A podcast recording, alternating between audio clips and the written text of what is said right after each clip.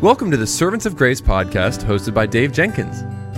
Our podcast exists to provide trustworthy expository messages through the Bible and faithful answers to your theology questions. Now, for today's episode, let's join our host, Dave Jenkins. Well, welcome back to the Servants of Grace Theology segment. My name is Dave, and I'm the host for this show. And on today's episode, a listener writes in and they have a great question. And the question is this How should Christians view the imprecatory Psalms? Well, in the book of Psalms, there are, are a number of different kind of Psalms. There are Psalms of lament and Psalms of thanksgiving. There are royal psalms, Zion psalms, wisdom psalms. We can even put in that category imprecatory psalms or those psalms which would pray for the demise of God's enemy or the enemy of God's people and in the old covenant model of God's people were set against the world and their job was to, in some sense, cut off those who are sinful and cut off from the enemy of God.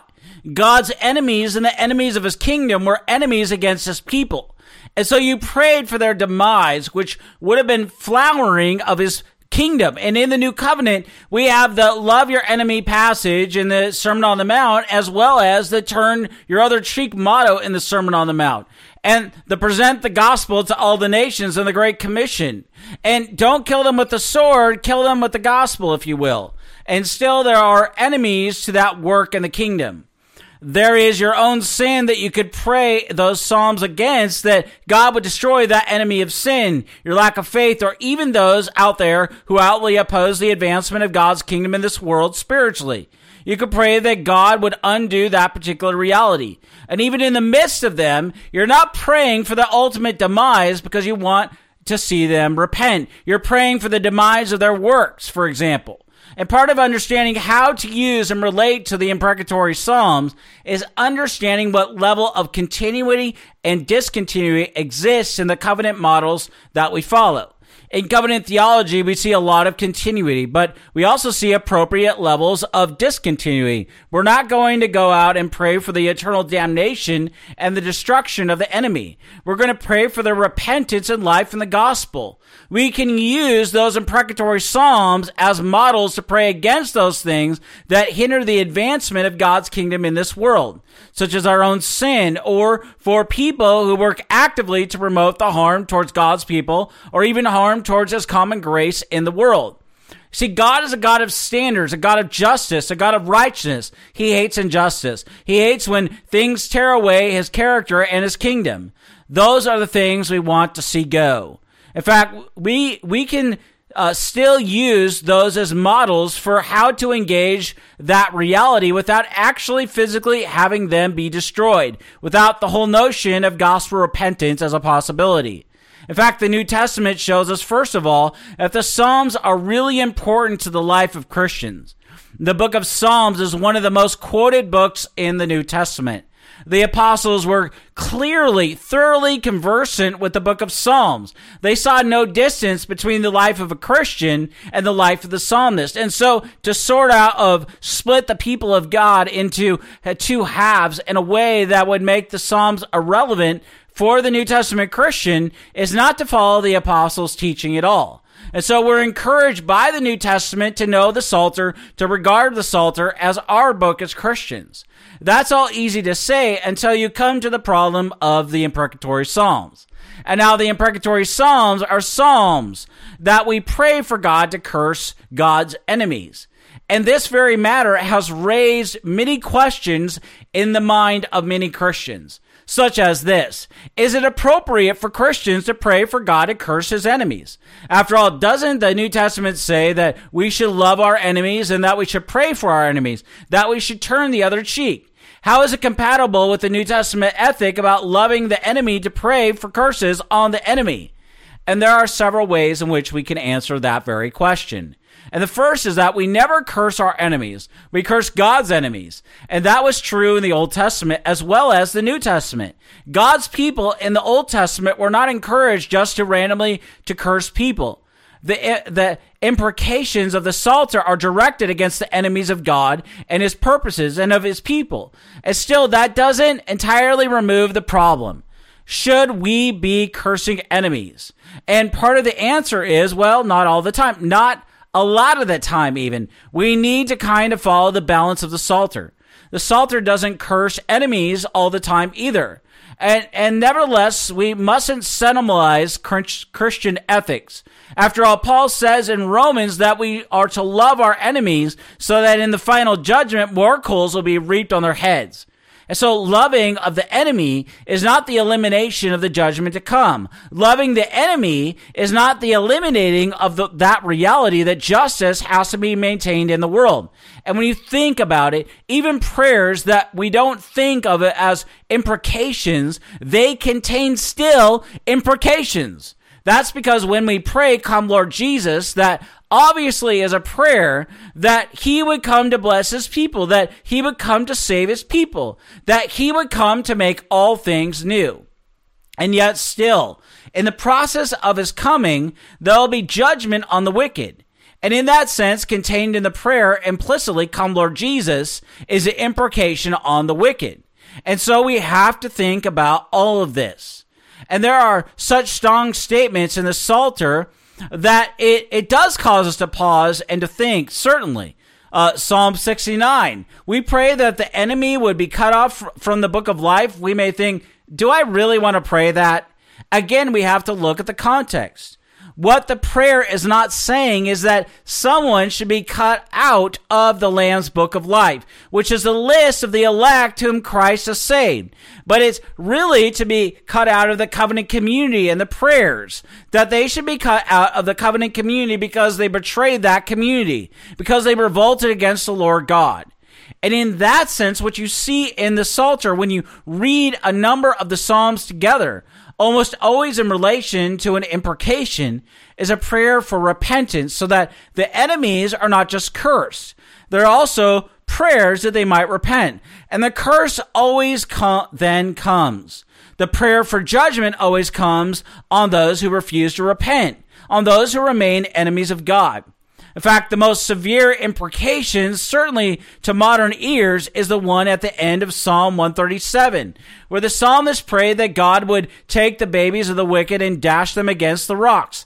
That's a tough one for every Christian, and understandably so.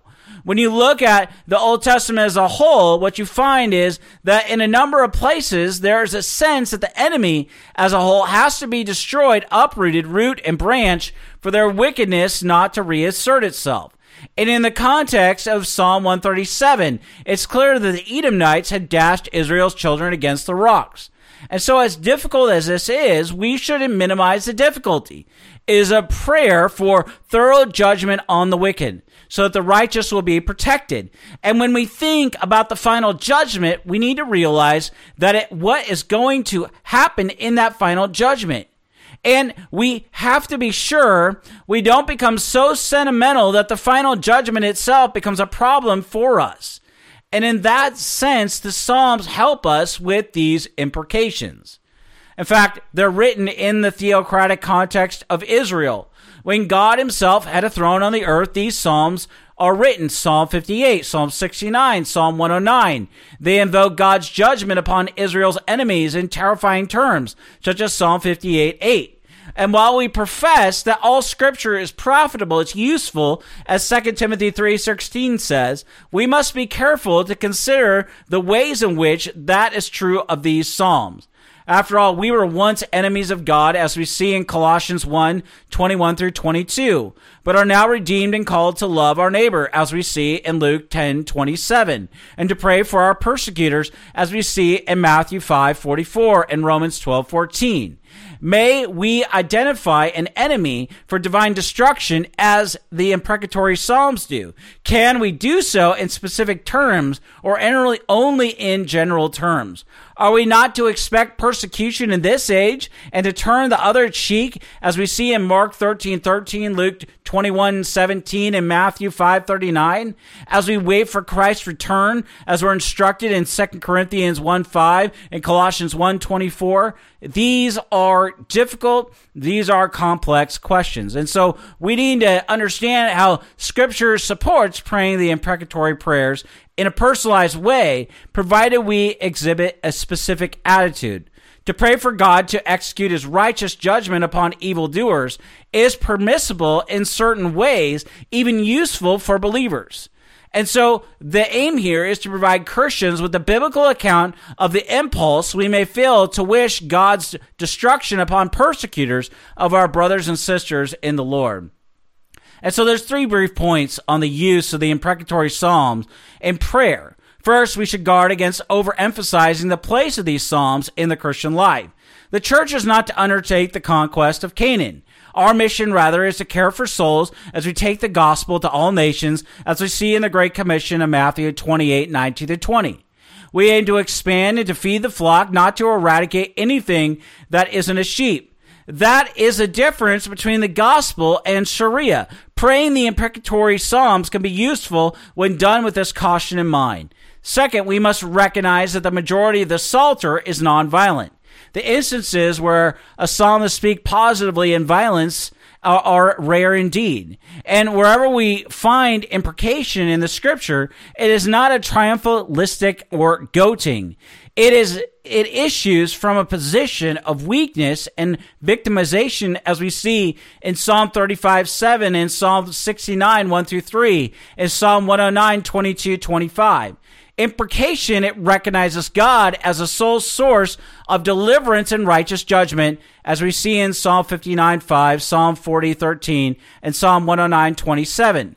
The only one laughing at the wicked is God himself, as we see in Psalm 2 4, in Psalm 37 13, and Psalm 59 8. And so praying the imprecatory Psalms then can be useful when it acknowledges our impotence and participation in the persecuted body of Christ. Third, when we pray the imprecatory Psalms, we do not expect that God will send the hornet to exterminate ISIS as he did the Canaanites in Joshua 24:12 and Exodus 23:28. On the other hand, we are not necessarily asking God to execute the final judgment that will come at Christ's return either. And while that judgment is foreshadowed in these Psalms and in the conquest more generally, God can and does intervene in creation as he upholds it. And in that sense, he may arrange for the downfall of specific evildoers according to his will, even before Christ's return. God hears and answers the prayers of his people in a variety of ways. And on those grounds, the imprecatory psalms can be directed at specific evildoers as an expression of our desire for God's kingdom on earth to come, as we see in Luke 18, 6 through 8. Now, two points are need to be made on applying the psalms. First, we need to recognize God's sovereignty in acting out his own justice on evil. To be sure, until that judgment, Jesus commands us to love our enemies, to pray for them, even to bless them, as we see in Luke 6, 27 through 28, Romans 12, 20, and 1 Peter 3, 9. Jesus spoke more about love than bearing the sword, as we see in Matthew 10, 34 through 35, and Luke 12, 51 through 53. In a similar fashion, Paul instructed Christians to bless and do not curse our persecutors in Romans 12:14. But this instruction does not prohibit it calling evil what it is and desiring that God dealt with it promptly and specifically. We see this most clearly in Revelation 6, 9 through 10, where the heavenly martyrs call out for justice and vengeance. Theirs is an intensely personal concern. They ask God to avenge our blood upon those who dwell on the earth. And it's important to note that while the heavenly martyrs are issuing a personalized imprecation, it nevertheless is divinely mediated. Their imprecation is qualified by the sovereignty and the agency of God Himself to answer their prayers. Second, we need to distinguish between cursing our personal enemies ourselves, as we see in Colossians 3 8, and calling upon God to curse His enemies. This distinction is evident in Romans 12 14. While Paul instructs us not to curse others, he does not prohibit it, asking God to pour out his justice. The distinction is subtle, but it's vital. In the former, we condemn men on our own terms and make ourselves God. In the latter, we beseech the King and we recognize his holiness and our fin- finitude. And in that sense, when making specific imprecation, we must always balance Father save the lost with Father pour out your wrath upon evil. The contingency that holds together these two ideas properly submits to the sovereignty of God, His justice, and His mercy, without assuming that only one of the two options will bring Him glory. Paul does not shy away from personal imprecation as he puts this principle to use in 1 Corinthians 16:22, which says, "If anyone has no love for the Lord, let him be accursed." As Christians redeemed by Christ, we can simultaneously recognize the forgiveness of our own sin and the fact that sin itself grounds our appeal for God's judgment. Now, none of this counsel implies that praying imprecatory psalms is a light matter. Far from it. As others have pointed out, some consider it a spiritual nuclear option. Nevertheless, there is a time to love and a time to hate, a time for war and a time for peace, as we see in Ecclesiastes 3 8.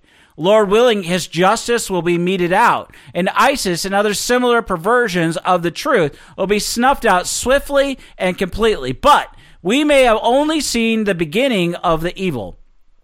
And while it's a terrible thing to desire God's judgment to fall upon unrepentant creatures, it is worse still for evil to go unpunished. For that reason, Christians should exercise wisdom in their intercession for the persecuted church.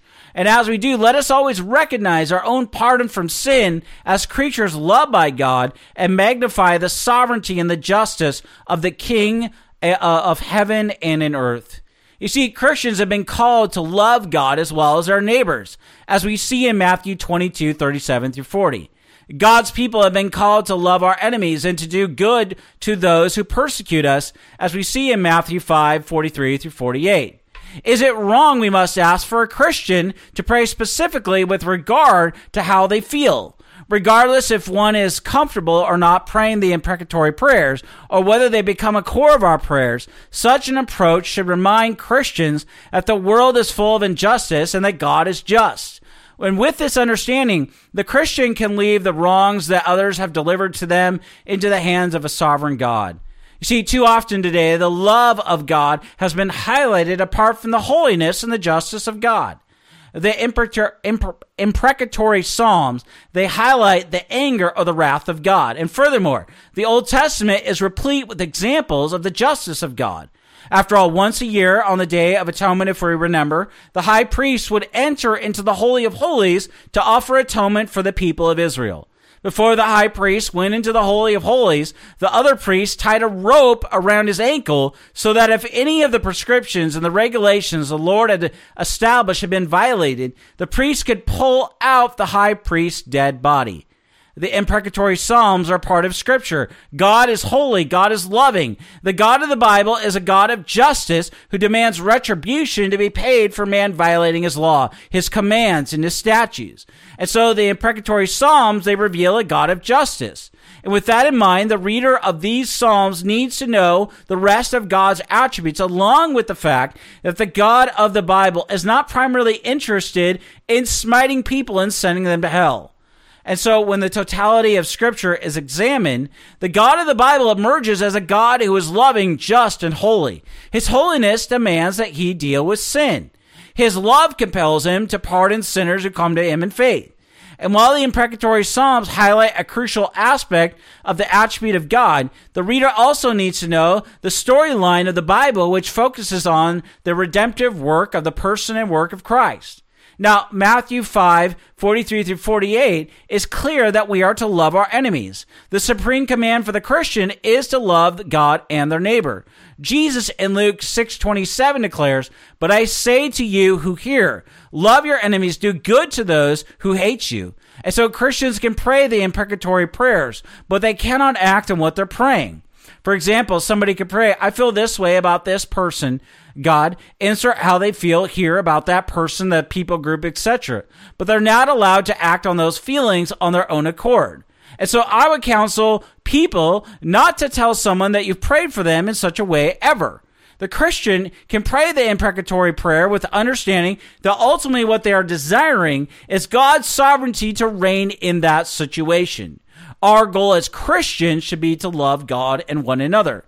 And with that said, the Christian is to feel how they feel, but our feelings are to be regulated by Scripture, which means that they must express those feelings primarily towards God with a focus on His will to be done on earth as revealed in Scripture.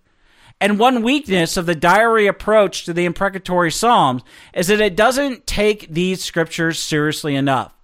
Imprecatory prayers are more than just a diary approach where people share their feelings. Instead, they reveal a God of justice. And while the imprecatory Psalms passionately express how the psalmist felt, there are also other parts of Scripture. And as part of Scripture, they reveal an essential aspect of the character of God, namely His holiness and His justice. And undergirding the imprecatory Psalms is the idea that vengeance belongs to the Lord. The Lord will mete out His justice in His time and according to His sovereign purpose. And as such, while the Christian may and should pray the imprecatory prayers, they also need to trust our sovereign God. And when all of this is considered, we come to understand now that He alone, the Lord, will execute His justice on the wicked in His own time and in His own way for His glory. Well, I want to thank you for listening or watching this episode of the Servants of Grace Theology segment. Until next time, may God bless you and keep you.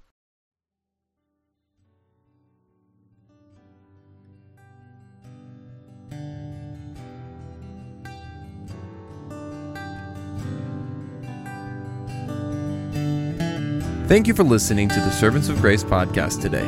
If you enjoyed the show, please subscribe, leave a rating on the app, and share our episode with your friends and family. If you'd like to, you can follow us on Instagram at Servants of Grace, on Twitter at Servants of Grace, or by searching Servants of Grace on Facebook. You can also find this podcast on the front page of our website at servantsofgrace.org.